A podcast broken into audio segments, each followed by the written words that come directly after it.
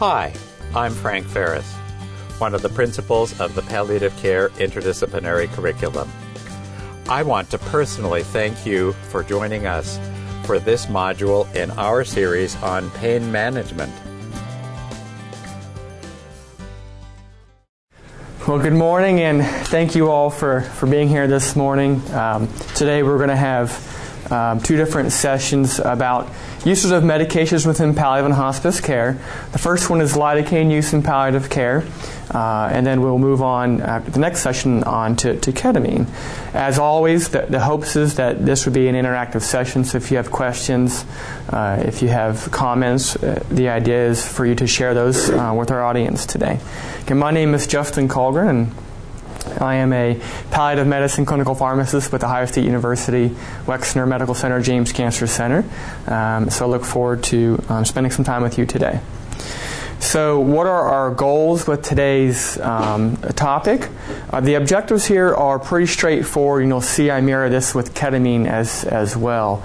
The idea is to identify what symptoms and conditions can benefit from the utilization or administration of, of lidocaine.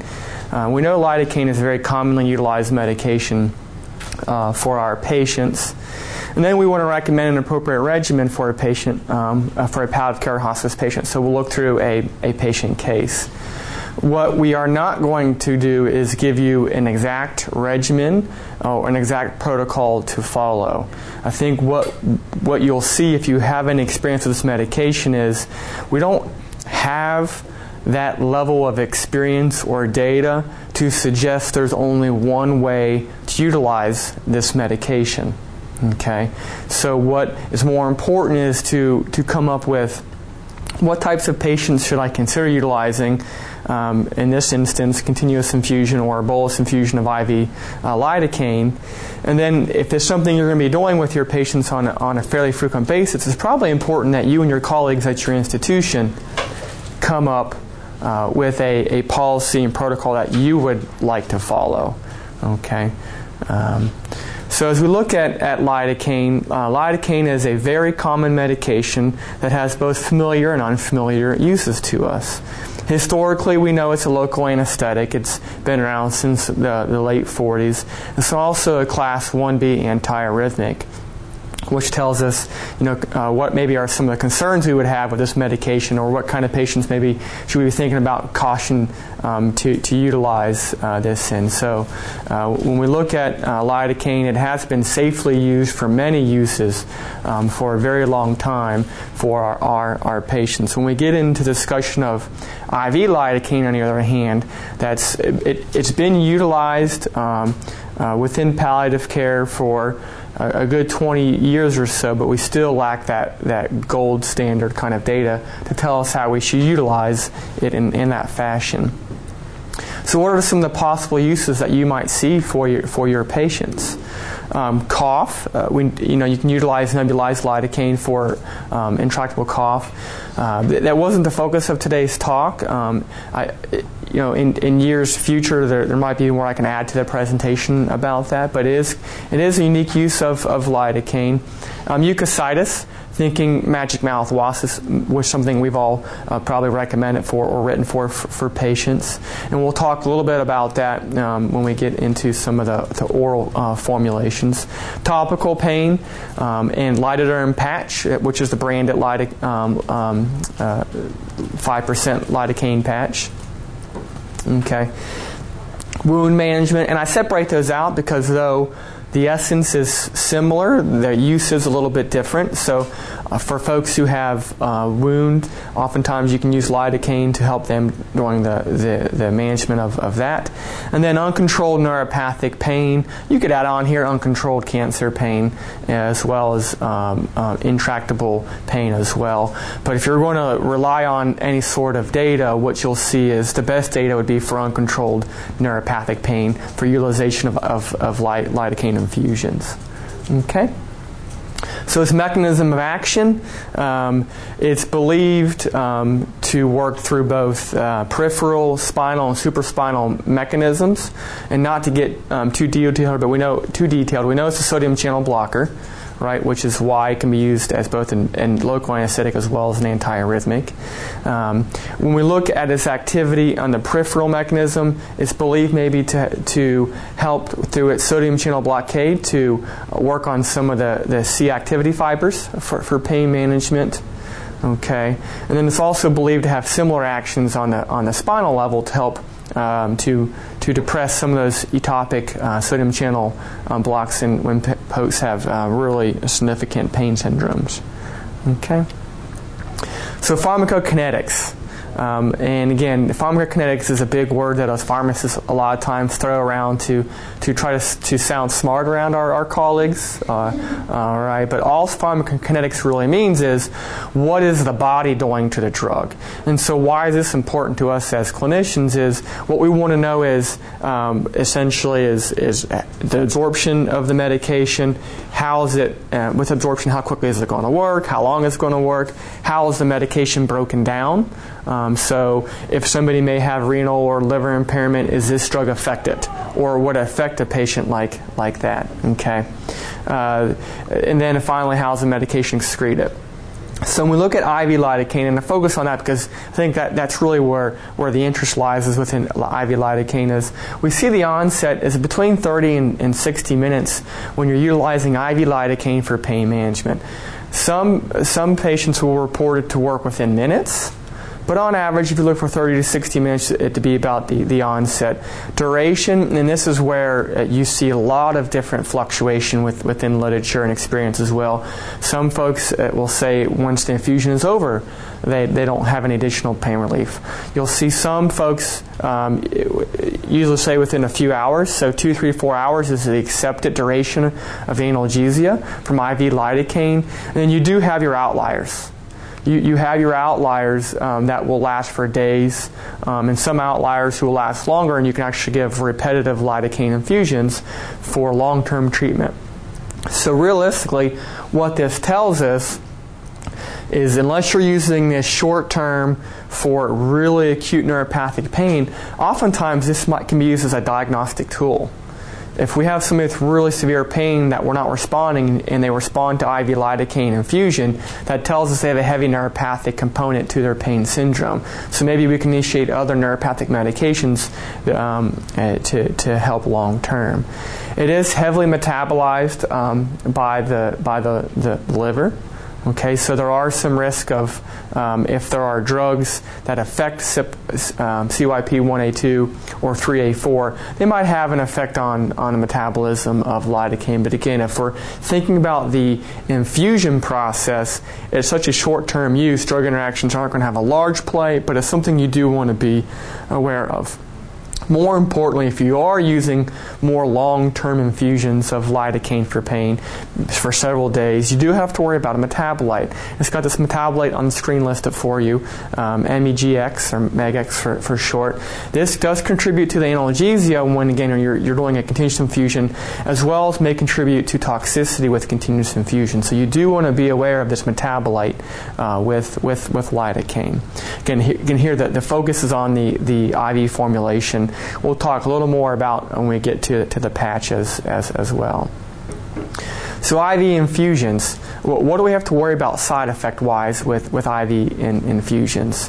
Okay, um, you're going to see a lot of parallels when we get to, um, to, to ketamine. Okay, so with IV infusions, you see that there are a lot of side effects, but if you're managing the infusion correctly, you don't tend to see a lot of significant or what we would say severe or life threatening side effects. The risk is there. I mean, those of you who, who have worked on, on teams that are, are responding to you know, codes, you see the utilization of lidocaine. So we know the, the, the risk is there for serious adverse effects, but if you're monitoring appropriately, the risk is low. But what you do want to be aware of, you'll see side effects that are occurring that can make you aware that you're beginning to reach a toxic level. So those that you hear, you see dizziness, somnolence, lightheadedness, perioral or numbness. These all occur within the therapeutic range of lidocaine. Okay, so you'll see various folks um, shoot for different targets with lidocaine, and we'll get there here in, in, a minute. So these can be expected. But if you're beginning to see side effects that go beyond this, you begin to worry about am I in a, in, a, in a toxic level? That perioral numbness begins to hit that threshold of where you're beginning to approach maybe a toxic level um, or a, a significant systemic level. I, I, shouldn't use the word toxic, but a significant systemic level that would put you at risk for um, other uh, uh, adverse effects. So topical, talking about the patch, uh, we know that the that's the other one we'll spend some time about. The adverse effects are pretty mild. You can see rash and, erythema.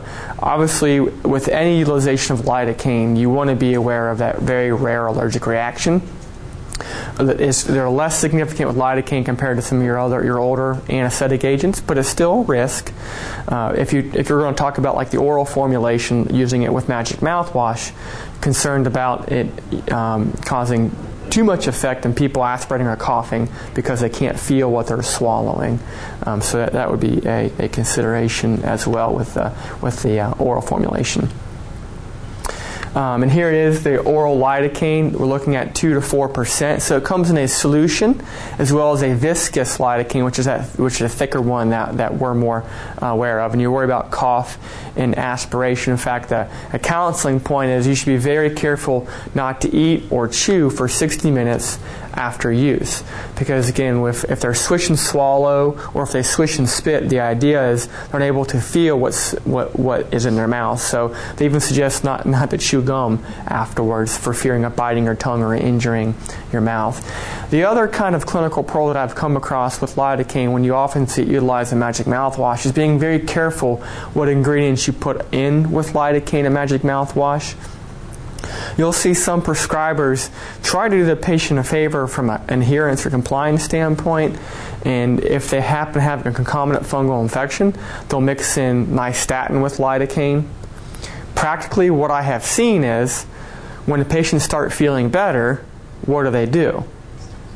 They stop utilizing the, that combination based product. So even though it sounds nice and makes it convenient for your patient, I would always separate nystatin out because after they start feeling better, we still want them to utilize nystatin for so many days after the infection clears.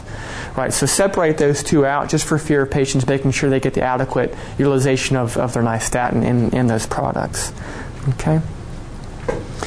So, as we think about lidocaine again generally, and we're going to be monitoring it, so if we're thinking about utilization, I, I, fall back on whatever medication I'm considering as a pharmacist. I fall back to two pillars efficacy and safety. When I am considering developing a monitoring plan for my patient, how do I know this is working? And how do I know this is safe? Right, these are these are the cornerstones for any pharmacological um, therapy consideration for our patients. So, efficacy when do we assess? Like, how frequently should we assess um, utilization of IV ketamine and, and that's, or IV lidocaine, sorry, or, or the patch? Well, it depends upon which form you're utilizing, right? So, if we, if we think about uh, continuous infusion lidocaine, um, what you see is these, these incremental changes in how you would um, assess somebody, or when you would assess somebody. If you're using a lidocaine infusion, you typically see for the first hour every 15 minutes. After the first hour, um, and you would do every 15 minutes for four times for the first hour, then you would see hourly times four times, and then you'd go to every four hours while the fusion is running. So you kind of you step back in, in the, how frequently, but you start off infuse, um, monitoring the patient very frequently, every 15 minutes for the first hour, and then hourly for, the, for an additional four hours and every four hours after that. Well, with a patch, obviously, we know with utilization or with the mechanism of the drug, it would take a lot longer for the drug to work. So you're not going to monitor the patient um, anywhere near as, as frequent. You're going to be looking for, again, what's the goal of these medications? Ultimately, the goal is to improve their pain and hopefully their functionality. But like we talked about with, with our available literature and data with IV um, lidocaine, we know the effect is quite short for most of our patients, several hours at best. So, um, besides dealing with that actively dying hospice patient where you might do a continuous lidocaine infusion, you you might be focusing a lot on that, that improvement in, in pain score. And again, that will help you understand that maybe a large component of my patient's pain is neuropathic in nature. So, what it might do is help you shift your plan down a different pathway. What, what am I going to do in addition to lidocaine? Because if it's working well, oftentimes benefits are short term. Unless you're doing a continuous long term infusion, which we don't have a lot of experience and data with, to support that, you have to think about what's the next step. Safety, like we talked about side effects. Side effects are expected, but you want to monitor them very frequently because if you begin to climb into um, having more significant side effects with lidocaine, passes that are expected, that's telling us that maybe we're approaching a lidocaine level that would be too high. Okay? So looking at heart rate, blood pressure, respiratory rate, and lidocaine levels are very much um, within reason uh, with this medication. Okay, um, and there are some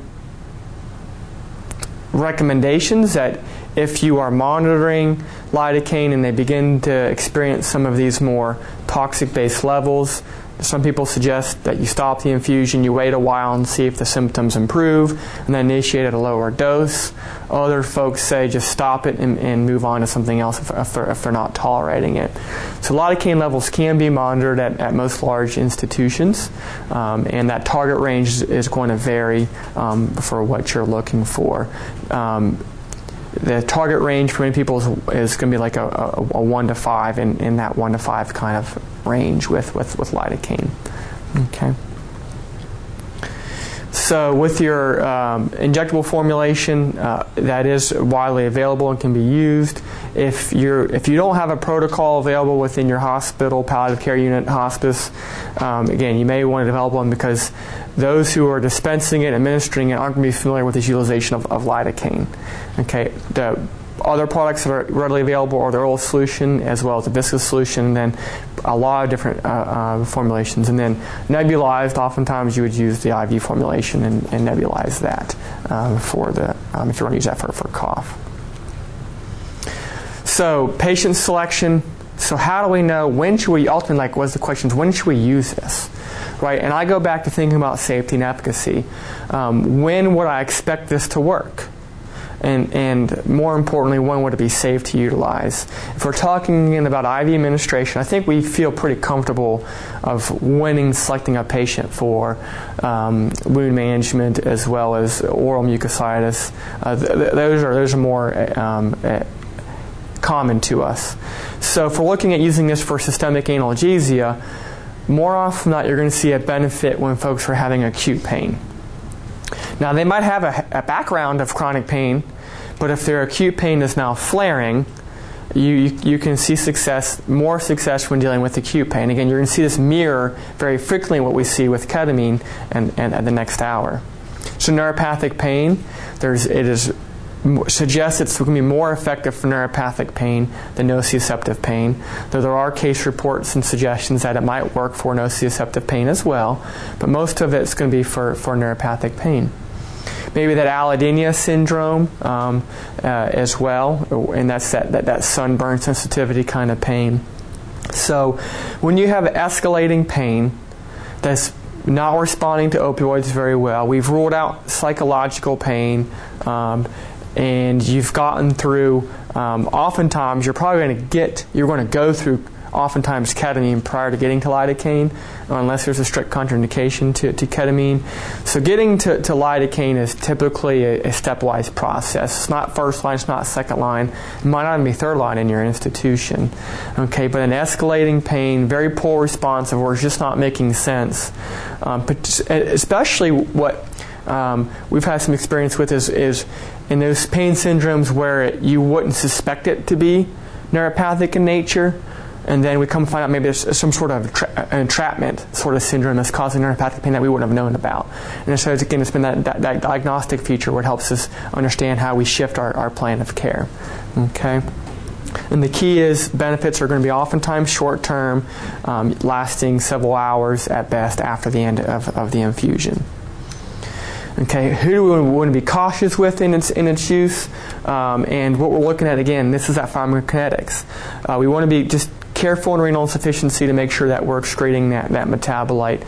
Cardiac dysfunction, again, we know it's a sodium channel blockade, right? So it can have those effect on folks with, with heart disease. And then since it's hev- heavily metabolized by the liver, we know in hepatic dysfunction. You see it's caution here, right? There's not a strict contraindication.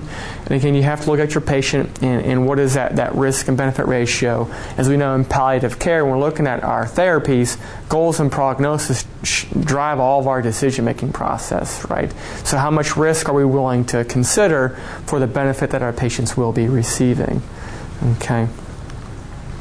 So as we go and look at our patches here, so the, the commercially available Lidoderm 5% patch is a lidocaine 5% medication. And what we have on here are just some helpful points for to remind you and to, as you're talking with your patients if you're considering utilizing this. So you want to apply the patch directly to the most painful area. Okay, uh, you're not going to be utilizing more than three patches at, at once. Well, we're not going to be knitting a lidocaine patch sweater or anything where they're going to be wrapping around their whole body, right? That also increased risk for absorption. Um, and it says, if you look at the package insert, it says may remain in place for up to 12 hours in a 24 hour period. We know for some of our hospice patients, there, there is experience, not great data, experience to suggest you can leave it in place longer up to 18 hours. Some some suggest a little bit longer. Mm, do you see a little bit of a waning effect post 12 hours? That you might. Okay, but you might be able to stretch those patches a little bit longer in, in those. So the medication works where it is applied. You do not get enough systemic absorption to see a systemic effect traditionally. Okay, uh, patches can be cut to appropriate size right? So unlike fentanyl, you don't want to be manipulating fentanyl patches. Lidocaine is okay to cut the patches to the size um, that you need. The effects start um, in hours, and it can take several days up to a week to see the full effect. So if you're utilizing this, and typically with lidoderm patch, uh, the lidocaine patch, you're thinking about neuropathic pain that is specific to an area. Um, you don't want somebody who says, I've got neuropathic pain, you know, maybe they've got some brachial plexus neuropathy, right, which we know is a really bad pain syndrome, but starts here, terrific, and shoots all the way down their fingers. Uh, not likely to be effective for that. You want somebody who can tell you, I've got really significant pain right here, and you're and it's maybe neuropathic in nature. Where the best success is when they put that patch right where that is, is located. So you would think like a somatic kind of origin with a neuropathic kind of component. Okay. Um, and then realizing when you're assessing that patient, if they tell you after the first patch or two it's not working as well as they would hoped, well, that's okay. Let's give it, you know, up to a week. And the other thing is expectations right? When we're using adjuvant medications for our pain, what's the expectation? How much should this be reducing the pain? Many patients think you're going to put it on and the pain's going to go away. That is, that is not, the, not, not the case. If you're getting a 20 to 30% reduction, um, you might be seeing a significant reduction in pain, and that's what, what you could be at best expecting with these, with these patches. Okay? Avoid exposing heat any patch, it's bad to avoid heat because heat's going to increase absorption and increase risk for toxicity. Also important for those in, in those are the palliative world, also in hospice, but more palliative, who your folks are still um, receiving different types of scans. With MRI scans, they need to remove that patch for a cause of burns. So if they're getting scans, you want them to take that patch off. Less than 5% of that patch is absorbed. Um, and if you look at again what available evidence we have, that number is with up to three patches at a time. With one patch, it's, it's even less. It, it, could be less than 3% even for, for one patch. So you're not going to get great systemic absorption. It's going to work where you put the patch. Then, as we know, it can be very expensive. Um, and this is something that uh, it's, uh, it's been re-emphasized to me with this shift as we're seeing it with our opioids is we're seeing formulas or insurances tell us it's on formulary, but guess what? It's a percent copay of a formulary. So even though they say it's formulary, it's still costing them $50 or $100 because they have to pay a percent cost of the drug. So be careful, even if you hear it's on formulary, it still might be quite expensive for your patients. So there are other dosage forms, there are the creams, there's the gels, or the ointments that you may consider um, as well as, as a, a substitution. So, questions about the, the lidoderm, um, which is lidocaine 5% patch.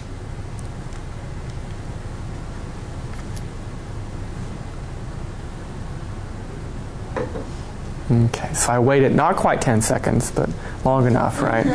so, um, all right, good. So moving on to looking at systemic pain, the, the, the IV dose. So, uh, and this is where you begin to see a lot of differences. And how do I do this? This is why I suggest if you if you're going to be utilizing this, sit down with your colleagues and develop a protocol because there's not a lot of consistency in how it's done. So you can see the IV infusion can be started between one and three milligrams per kilogram per hour. Some folks suggest just giving a flat rate dose. Give X amount of milligrams. Just give 100 milligrams and see. Give 300 milligrams. Give 500 milligrams. So there's a lot of different ways you can read in literature to suggest giving it. This is probably the most common. Is is that range of one to three milligrams per kilogram per hour um, to infuse it. Uh, some will suggest when you get the very high doses, making sure you infuse maybe even more than over an hour to reduce risk of toxicity. So as we monitor um, IV lidocaine, again, there are two approaches. Some folks will monitor levels because they say, I'm shooting for a level that I'm okay with anything less than, you know, a target level of four, right? Whereas others might say, I'm shooting for a therapeutic range between three and five. Again, that's why I say I couldn't give you a specific protocol to utilize because everyone does things just a little differently. Okay? And that's why we have need for continual publication of, of, of well controlled studies with, with lidocaine. Time to effect, again, minutes to, to hours. Again, that assessment piece we talked about should be occurring early and often, every 15 minutes for the first hour, every hour for four hours afterwards, and every four hours. Time to peak, again, is going to be minutes to, to hours. Then, how do we assess that benefit? Thinking about pain reduction is going to be a very good um, utilization. When I think about assessing pain in patients, uh, I'm of the camp, I tend not to use a lot of pain scores because they're very misleading in our patients. But with lidocaine, I do use pain scores because it's such an acute effect. I really want to know what, what was what is how much did, did we see. Opioid dose reduction. There is some belief. Again, this will share some parallels with ketamine. If you see a response, you might consider prophylactically cutting down their their their opioid doses. Again, there's not consistency whether you should or shouldn't but if you're seeing it be effective, maybe you consider cutting down um, the opioid dose. Improve functionality. So if you're using this uh, IV continuous or you're doing intermittent infusions every so often, ensuring that, that you're actually improving that functionality of that patient. That's the end goal, right? Uh, the pain score is that surrogate marker. The clinical goal is the functionality of their patient. Is it improving their overall well being? And we've already hit home that these, um, these infusions can be diagnostic in nature. They can help you understand the components, the types of pain our patients might be uh, experiencing. Some advocate transitioning to an, an oral sodium channel blocker um, if the IV is effective. Uh, if you look at case reports, again, you're talking of case reports of right around 20 or less patients who transition to oral sodium channel blockers. Other folks just transition to neuropathic pain agents. So we don't know if it is the sodium channel blockade that is working or if it's the fact that we've just finally targeted neuropathic pain appropriately that's the cause of the success of, of, of the medication. Okay? So, is lidocaine worth all the hype? ultimately um, is up to you to make that de- determination. The effect seen in studies is quite small, about a one point difference in a 10 point scale. And, and, I do want to point out, though, what the authors suggest these studies are. They are looking at this in evoked pain syndromes. So, what does that mean? We're the one in the study causing the pain. So, the those who have done this suggest in spontaneous pain, which is what we are seeing, right? Pain caused by the disease that is spontaneous, that there is a greater response in spontaneous pain. And experience suggests a greater response in pain than this one point difference we see in the studies. Okay?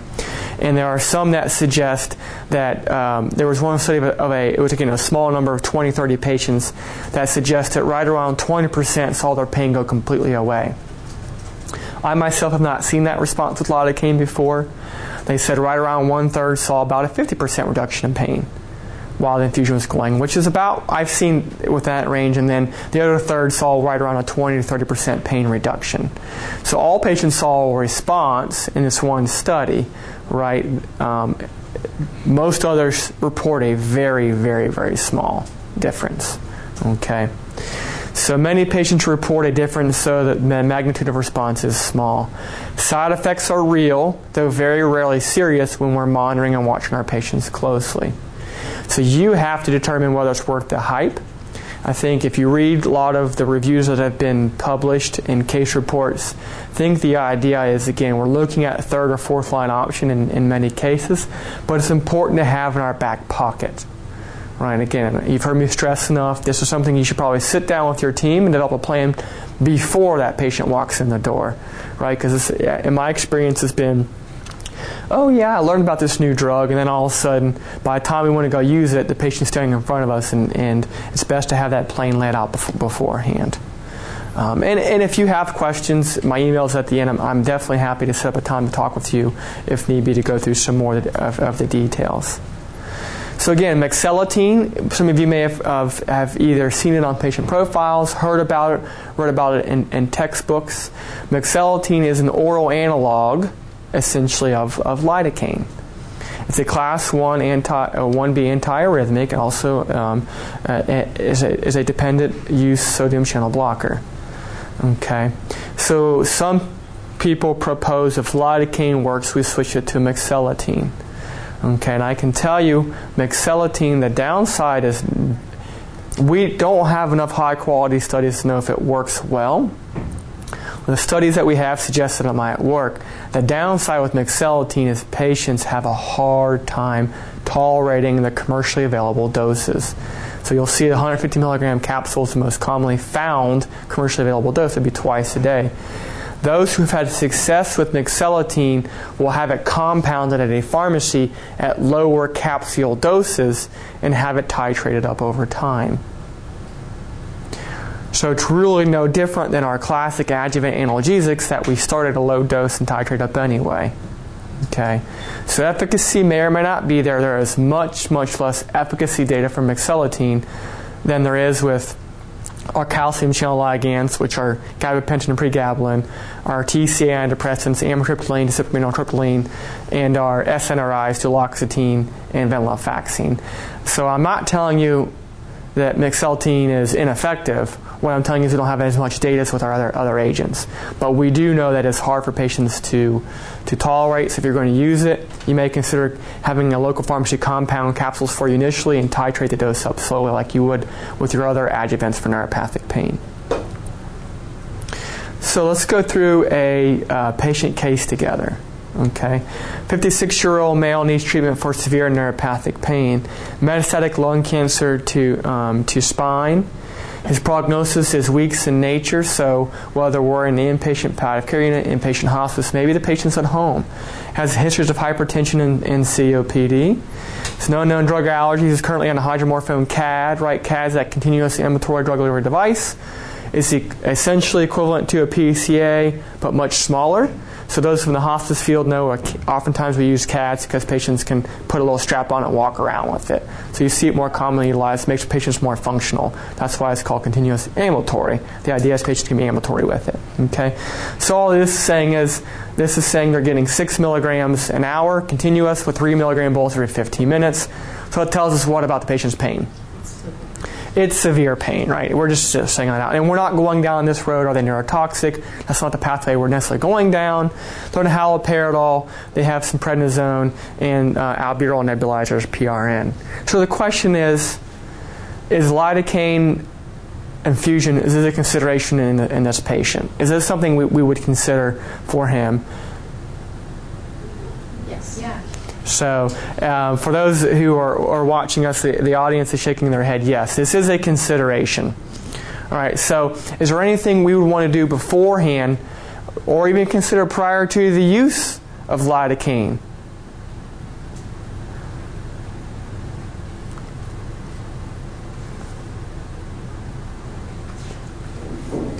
So I think the thought here is lidocaine is definitely an option in fusion. You could argue, what do we try ketamine first?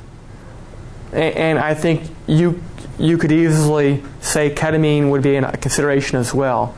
So let's say we've gone down the, the, the, road. Let's just say the patient's tried ketamine without much success. We have decided that based upon the mechanism of the medication, that we feel like it's worthy to try lidocaine in, in this patient. Is it safe to utilize lidocaine infusion in this patient? So, what were our cautionary tales?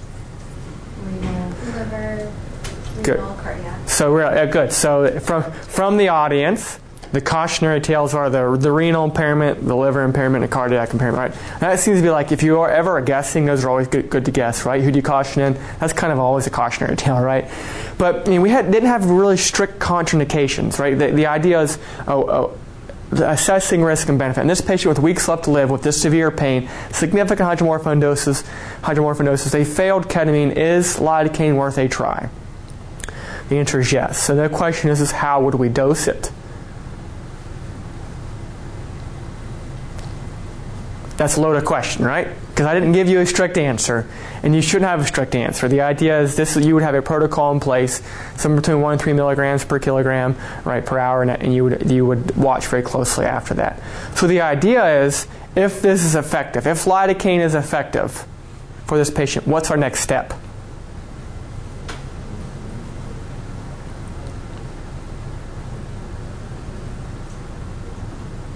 Now what?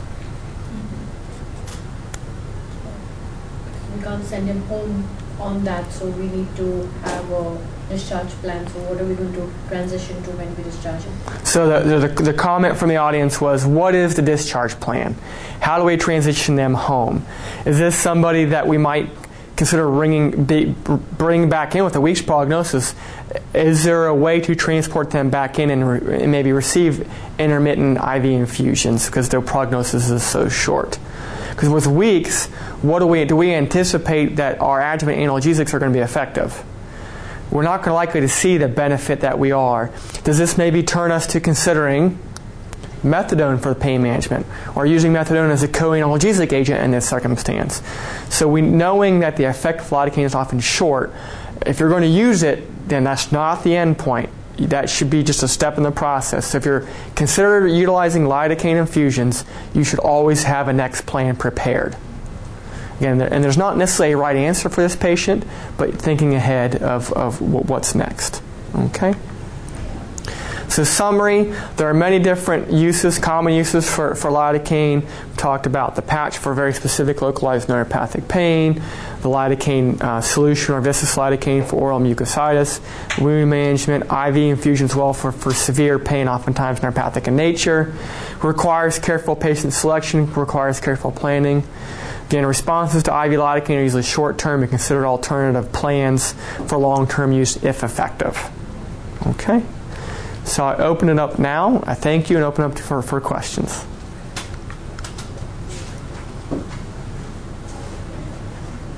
So, yep, question. Are there other, other than mexiletine, are there other oral sodium channel blockers that have been shown to be helpful or are in use? Okay, so the question is Are there other sodium channel, oral sodium channel blockers that are in play, in use for um, pa- patients who respond well to um, lidocaine? There are no that I'm aware of, there's no nothing commercially available that is as similar to lidocaine as mexiletine is. We do have some anti-epileptic drugs that work through some sodium channel blockade.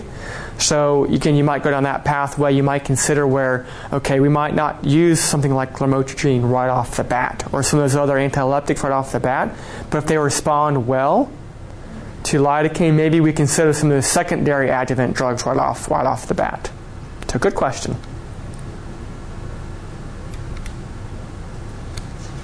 Other other questions? If you're starting lidocaine and methadone almost simultaneously, do you need to dose adjust like as the methadone? So the, the question is, um, if you're going to be utilizing IV inf- infusion lidocaine as well as methadone at the same time, how do we approach that scenario, right? Because we know that there's both concerns with their effect on, on cardiac tissue. Um, and that's a great question. And I think, again, very dependent upon the clinical scenario.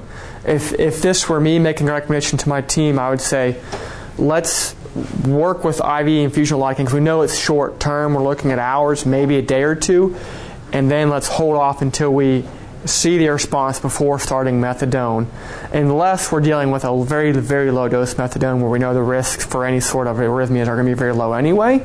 That would be the way I would approach that scenario. I would approach it as let's see how lidocaine works, let's see how effective it is, let's put methadone on the back, because we're only talking hours to a day or two anyway. And then once we're finished with the lidocaine, I hate to use the word experiment, then we can, we can fold the methadone at that point in time. But if you're talking about you know, very low doses, maybe that's something you have at the same time, but you might, you're going to be watching your patient very closely. Okay, it's a good question. Anything else? All right, thank you. Thank you. Thanks again for tuning in. I hope you'll rate and review this podcast and share it with your colleagues and your friends. So you don't miss any of our new content, make sure you are subscribing to PCIC podcasts.